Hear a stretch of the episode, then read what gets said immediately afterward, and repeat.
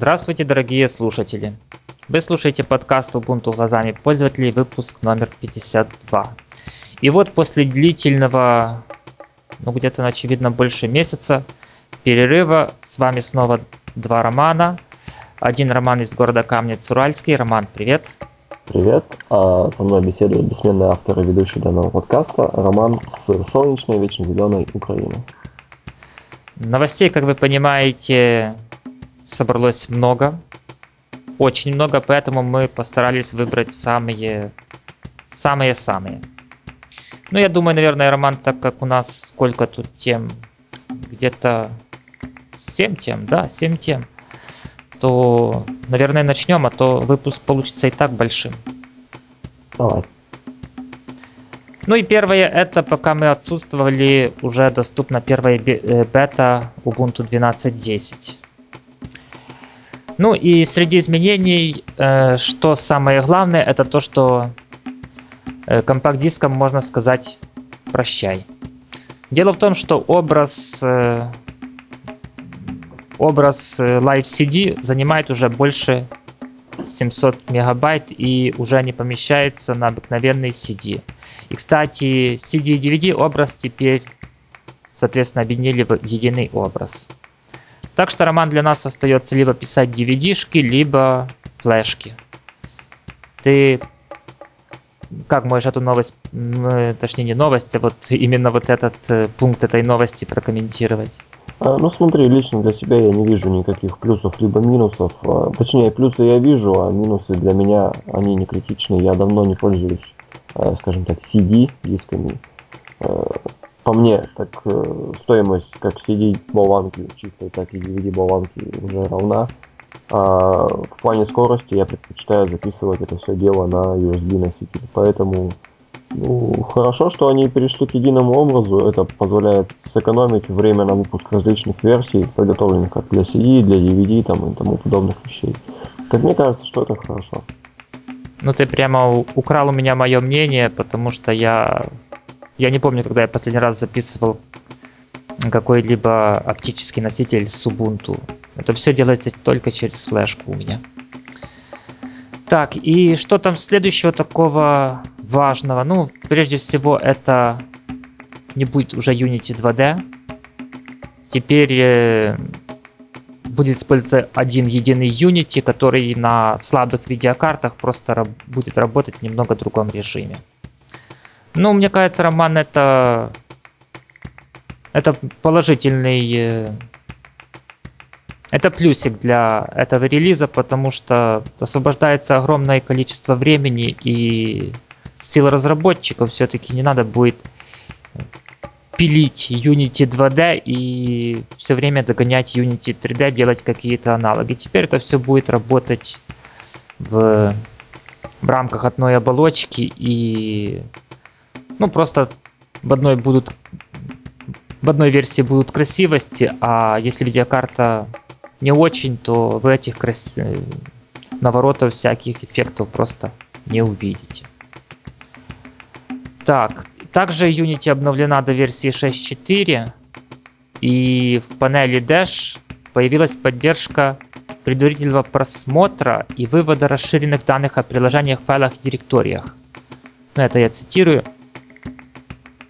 Ну, в случае, если это музыкальный альбом, то будет показываться изображение обложки. Вот только непонятно, откуда оно будет браться. Из файлов или из интернета. Ну, в принципе, ну, в принципе, как у больших, мне кажется, Роман, правильно? Да, довольно-таки удобно сразу видеть, э, скажем так, обложку альбома и список песен. Ну, дождались.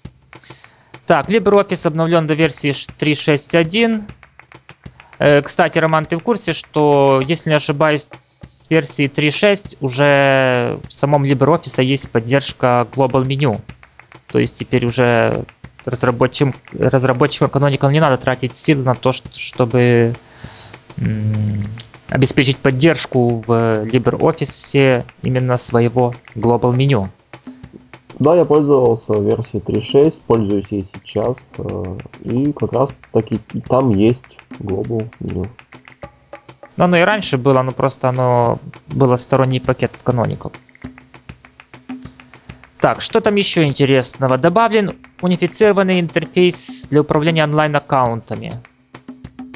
А, то есть это э, обозна э, означает следующее. Если вы ввели, допустим, там свой аккаунт на Гугле, то программах в почтовом клиенте вы сразу и получите свою почту. То есть надо будет его настраивать.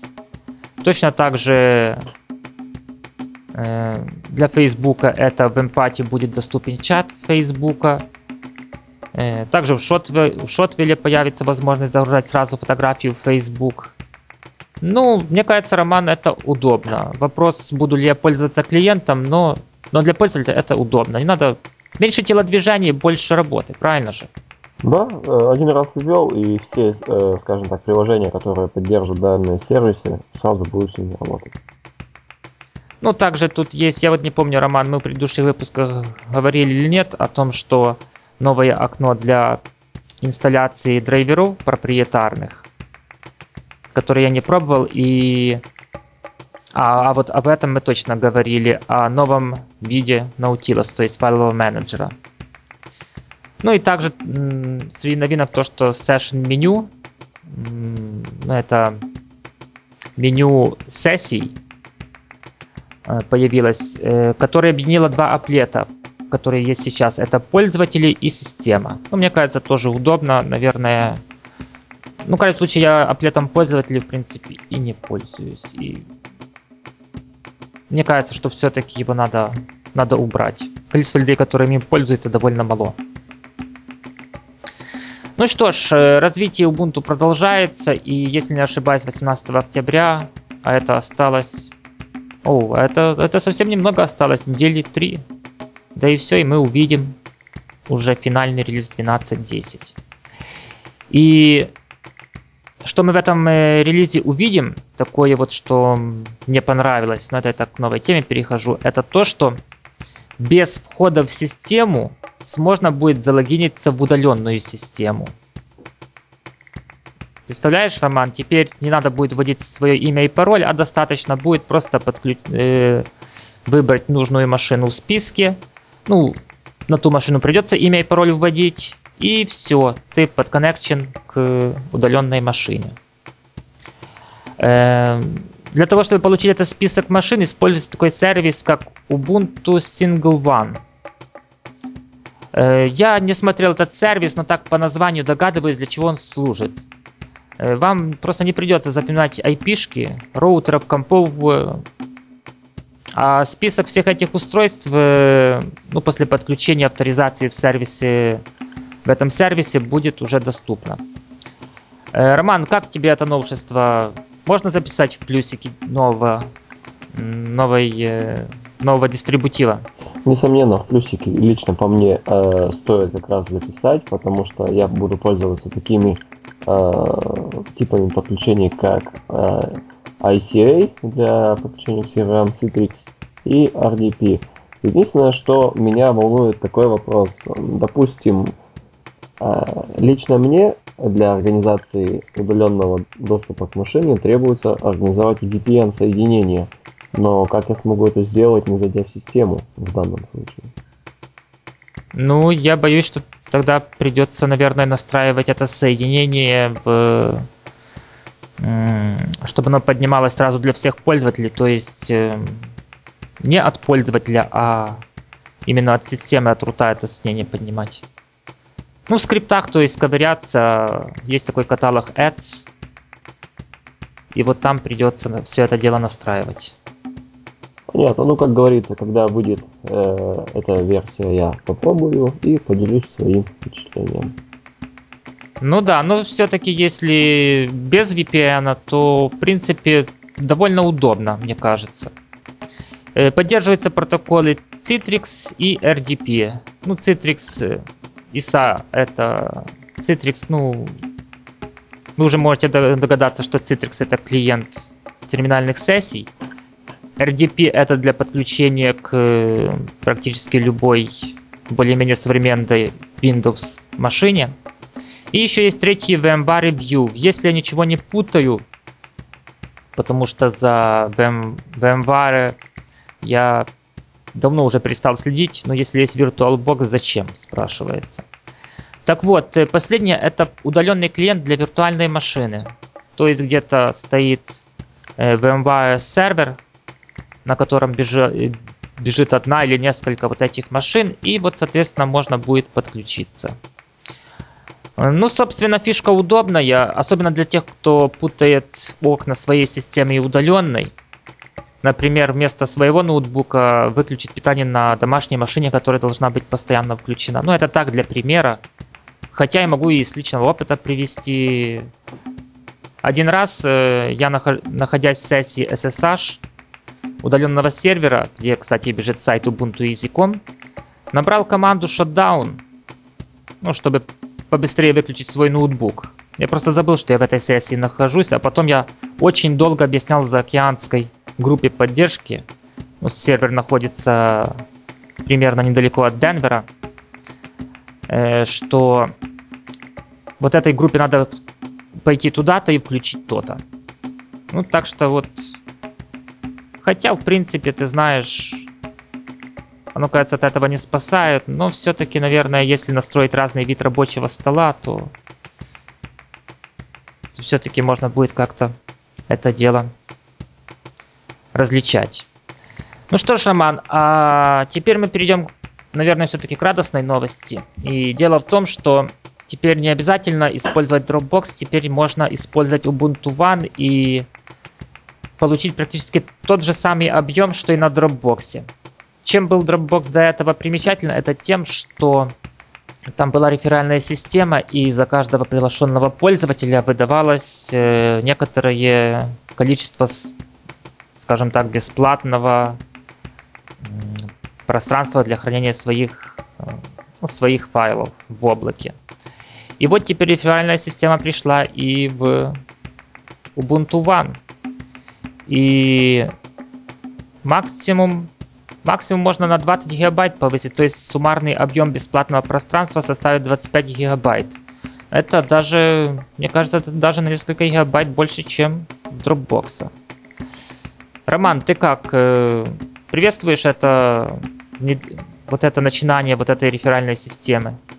Э, без сомнения, нововведение крайне позитивное. Э, пользователи могут давать друзьям реферальные ссылки, при этом каждый человек, который дал реферальную ссылку, получает пол гигабайта места, а также тот, кто принял приглашение по этой ссылке, получает также пол гигабайта места. То есть я думаю в этом случае с аналогия с Dropbox даже прослеживается полная. Э, но нужно учесть, что на Dropbox, насколько я помню, дают только 250 гигабайт. Нет, там тоже повысили уже до 500, уже давно. Ну, в любом случае, э, сервис э, развивается, вводит новые идеи, и это радует. Ну и появляются некоторые программы, вот допустим есть э, приложение WebNotes для iPhone, которые, ну, грубо говоря, это заметки, которые должны быть, но я не проверял, э, синхронизироваться с Tomboy. И вот это все через Ubuntu One хранится и, и работает. Ну что ж, мне кажется, теперь все кинутся прокачивать свои аккаунты честными и не очень способами. Кстати, мне тут недавно человек рассказал элементарно, как нечестным способом раскрутить, то есть повысить свой размер своего бесплатного места до 25 гигабайт, и для этого не надо даже какие-то там почты создавать. Ну, я не знаю, Роман, стоит ли в подкасте говорить об этом? Да, я думаю, что не стоит. А все-таки у нас подкаст позитивный. Да, все-таки мы... Мы за честность. Ну, я тебе потом после, после записи расскажу. Там, там серьезная недоработка просто в самом алгоритме была. Ну а теперь к следующей э, новости. Теперь поговорим о железе. И, собственно, новость о том, что Valve, это разработчик э, ну, таких игр, как Half-Life и Counter-Strike, я думаю, это то, что все знают. И компания Intel теперь э, вместе, вместе занялись над совершенствованием драйверов, открытых притом драйверов под Linux. Я имею в виду ви- видеодрайверов. Так что теперь э, в скором будущем, обозримом даже, для хороших и таких требовательных игр уже не надо будет покупать графические карты Nvidia или AMD и мучиться с установкой их драйверов. Теперь это все будет, ну не будет, а еще не будет, но должно работать из коробки и работать просто, не работать, а летать. Также примечательно то, что еще раз повторюсь, что работа идет именно над открытыми драйверами, что станет плюсом не только для Valve, а для других разработчиков игр. Ну и, соответственно, для пользователей, потому что пользователи получат больше игр и, соответственно, смогут ими наслаждаться под Ubuntu. Не надо будет ставить Windows или какие-то другие операционные системы. Так что такое сотрудничество, несомненно, даст пинок э, развитию вот этих драйверов. А это значит, что они будут лучше не только при, при работе в играх, ха, как сказал, в работе в играх, но и при работе с неигровыми программами, то есть при работе с системой. Роман, ты как, приветствуешь это начинание Valve и Intel? Начинание бесспорно хорошее. Э, стоит отметить, что как раз таки вот касаемо ноутбуков, последних версиях процессоров Intel i поколения, то есть я говорю Core i5, Core i7, используется встроенное графическое ядро в процессор, и оно довольно-таки мощное, то есть пользователю даже не обязательно приобретать ноутбук с э, дискретной видеокартой, чтобы там заниматься обработкой видео там и подобных вещей. С этим неплохо справляется и процессор. А, в плане э, развития открытых драйверов это несомненный шаг вперед. То есть э, множество программ э, open source будут использовать все, всю мощь современных процессоров и видеокарт, как говорится, на полную катушку. Ну что ж, мы оба за и рады. А следующая новость опять плавно с э, оборудования перетекла на игры. Следующая нов- новость об играх. Э, собственно, мы говорили о том, что будет Steam клиент под Linux, что точнее планируется он. Новость просто радостная для игроманов. Дело в том, что не только компания Valve, но есть такая компания Croteam. Э, и вот она сказала, что серьезный Sam 3 будет под Linux. И продаваться он будет через Steam. Роман, ты играл хотя бы раз в такую игрушку, как серьезный Sam 3? или два? Да, я играл, э, причем как я играл в оригинал, так играл и в ремейк э, Serial Sam 3 HD, который вышел не так давно. Игрушка веселая, позитивная. Я думаю, что в версии Steam под Linux у него найдутся свои покупатели. Да, да, мне тоже так кажется. И главная изюминка этой новости в том, что в этой статье был указан срок, когда Steam под Linux будет готов. Обещают точно к концу года. Несомненно, это будет хороший э, подарок к Новому году. Ну а теперь пошли новости более, не более, а менее, скажем так, эм, важные по своему глобальному значению. И прежде всего мы хотим поговорить об GNOME OS. Дело в том, что сейчас Google старается из браузера сделать операционную систему, а гномовцы решили, чем они хуже, и решили сделать из своей оболочки для рабочего стола тоже сделать свою операционную систему. Эм, Роман, ты веришь в их успех? Ведь э, все, что у них сейчас есть, это только окружение рабочего стола, программ, заточенных под это окружение, ну, немного. Офис, офисных пакетов, э, в принципе, нет. Ну, там простенькие редакторы, это не в счет. Мне кажется, что вот нету э, идеи, которая будет вот этот продукт двигать. А скажи, ты идею видишь? А, я идею не вижу, то есть, да, здесь я с тобой согласен, должна быть какая-то изюминка, которая, ну, скажем так, позиционирует э, будущую версию GNOME OS, скажем так, в отличие от той же Chrome OS, там, Google OS, как ее называют, либо других операционных систем – ну, я не вижу ничего особенного, что может предложить э, Gnome. То есть я не вижу перспективы в этой операционной системе. Ну, согласно статье, у них приложения будут на основе веб-технологий. Но это сейчас Mozilla делает, и мне кажется, она сделает это гораздо быстрее. Да, то есть э, при наличии существующих конкурентов в лице уже задействованной операционной системы Chrome OS и готовящейся к выпуску операционной системы от Mozilla, будь то Gecko, насколько я помню ее название, конкурент, конкурентное преимущество большое, а гном не может предложить кардинально ничего нового. Ну да, и вот заметил в статье вот нигде о магазине ничего не сказано. То есть о том месте, где пользователи будут покупать приложения, ну или загружать бесплатно, бесплатные загружать, а платные покупать и загружать. Ну, сам понимаешь, без зарабатывания денег э, будущее вот этого нового дистрибутива такое туманное, а появление еще одного дистрибутива Linux, ну как-то как-то в, в 2012 году оно просто не впечатляет. А здесь я с тобой полностью согласен. Ну и что ж, давай теперь перейдем к школе. Э, Роман, эту новость предложил ты. Может, расскажешь вкратце, в чем, собственно, дело-то? А дело вот, вот в чем. Есть такой человек, как э, Роберт Лит, э, который работает э, в Соединенных Штатах Америки э, в школе, как написано в статье, с крайне скромным бюджетом э, в Окленде. Он является большим энтузиастом компьютерных технологий и, э, скажем так, он состоит в ряде социальных сетей, и в них он распространил запись о том, что в школе которой он работает, нет, нет единого компьютера. И он был бы рад принять э, в дар от пользователей э, социальных сетей компьютеры, которыми они уже не пользуются.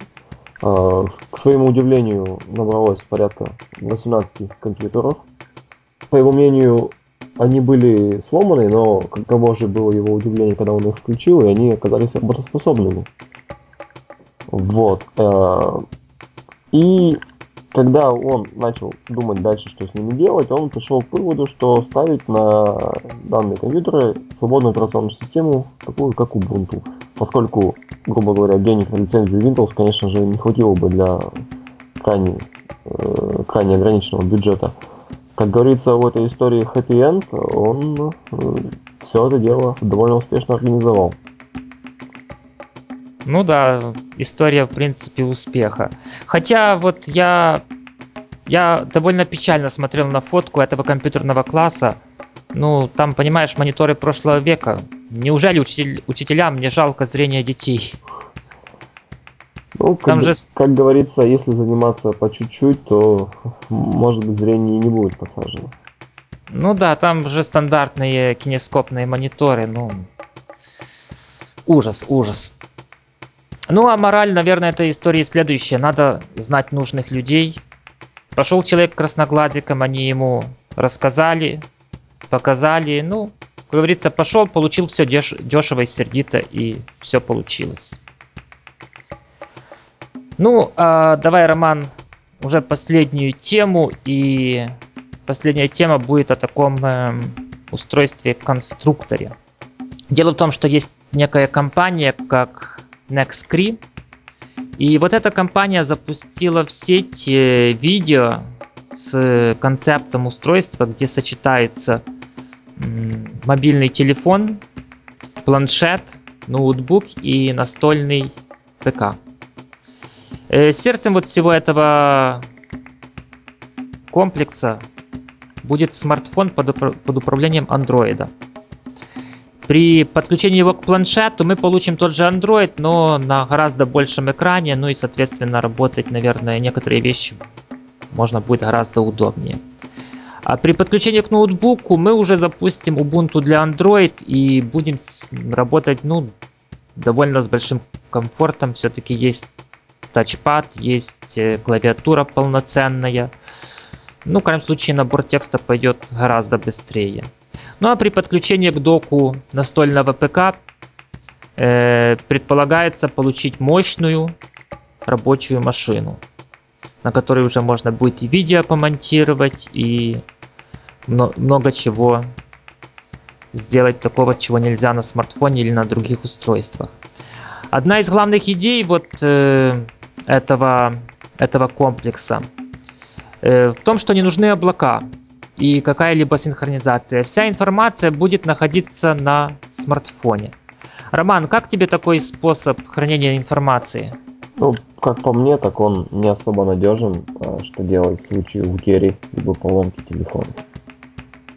Ну да, то есть с одной стороны надежность то, что данные не доверяются облаку, а с другой стороны встретят, э, скажем так, люди, которые жуют семечки и заберут всю корпоративную информацию с собой. И пароль ты им расскажешь, и все расскажешь. Только чтобы они побыстрее ушли. Вот. Э, может, мне кажется, все-таки это устройство имеет смысл использовать, э, но все-таки в симбиозе с облаками.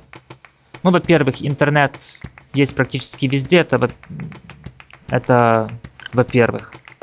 А во-вторых, э, даже это устройство, даже если, допустим, не потерять его и не ходить по неосвещенным улицам, то оно все-таки может поломаться, мне кажется. Да, от поломки никто не застрахован. А вот э, я еще посмотрел с другой стороны. Ну, то есть тут такое вот спорное получилось э, преимущество вот отказа от облаков. Ну, может, может какой-то компромисс. Ну, в принципе, суть не в этом. А вот другое, что я прикинул, это вот Роман, ты представляешь, какая мощь должна быть в этого устройства? Э, да, чтобы э, крутить, э, скажем так, чтобы дать нормальное разрешение на планшете без тормозов, уже требуется довольно-таки значительная мощь. Я уж не говорю о подключении к ПК. А представляешь, какая батарея должна быть? Ну, батарея Android, это об этом, как говорится, либо хорошо, либо ничего. Ну, мне кажется, просто таких технологий по изготовлению батарей просто нет на данный момент. А если допустить, что они есть, то такому устройству я знаю, кроме людей, которые связаны вот с информационными технологиями, знаешь, кто еще порадуется? Кто? Автолюбители.